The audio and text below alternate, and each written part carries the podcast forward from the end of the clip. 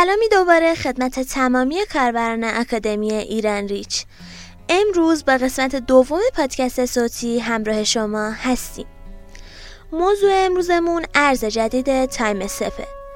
سازنده ارز جدید تایم استپ کشور کره است و ساده ترین و راحت ترین روش استخراج رو داره. شما فقط کافیه برنامه رو از گوگل پلی دانلود و در اون ثبت نام کنید. روش استفادهش اینه که هر بیست و چهار ساعت وارد برنامه شید و اونو فعال کنید تا به صورت ابری برای شما ارز تایم استپ بدون مصرف اینترنت، بدون مصرف باتری و بدون نیاز به روشن بودن گوشی استخراج شه. قوانین استفاده از ارز دیجیتال تایم استپ اینطوریه که زمان استخراج کوین تی برای هر فرد هفتصد و سی روزه. پس شما بدون اینکه مجبور باشید کاری انجام بدید، هر روز چهارده ممیز چهار تی دریافت میکنید. و اگر شخصی رو دعوت کنید، به ازای هر فرد روزانه نه ممیز شش تی به شما اضافه میشه. دستیابی به امتیاز بیشتر حضور روزانه شما رو میطلبه و باعث میشه مدت مجاز شما برای استخراج کوین تمدید شه. هر حساب صد امتیاز داره. یک روز حضور دو امتیاز به شما اضافه میکنه و توجه داشته باشید که غیبتتون در روز سه امتیاز از شما کسر میکنه.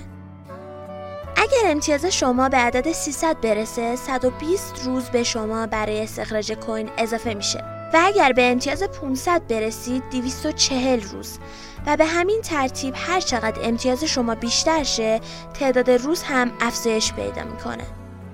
مهمترین قانون این ارز حضور روزانه شماست.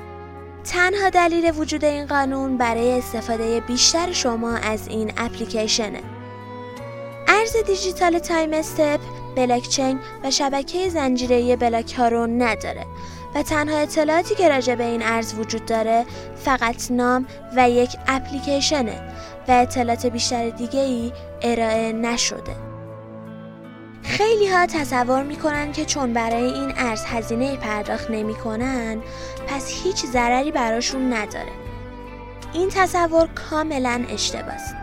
چرا که شما علاوه بر این که اطلاعات شخصیتون رو زمان ثبت نام به اپلیکیشن میدید و ممکنه در زمینه‌های گوناگون ازش سوء استفاده شه، با حضور اجباریتون علاوه بر هزینه زمانی، رنج این نرم افزار رو هم در مارکت ها بالا میبرید. استخراج ارزهای دیجیتال بدون واسطه و توسط پردازنده های قوی انجام میشه و لازم نیست زیر مجموعه گیری یا شرکت افراد وجود داشته باشه.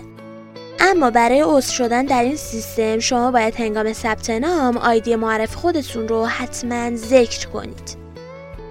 در انتها لازم به ذکر این موضوعه که در حال حاضر شیوه های اغواگری از نوع کلاهبرداری در زمینه ارزهای دیجیتال فرق کرده. شیوه های قدیمی به صورت دریافت مبلغی به عنوان سرمایه گذاری و پرداخت سود به کاربران بود.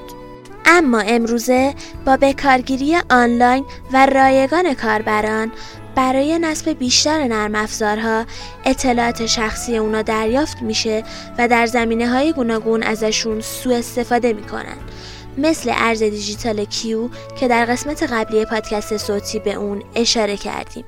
ممنون از اینکه همراه ما بودید.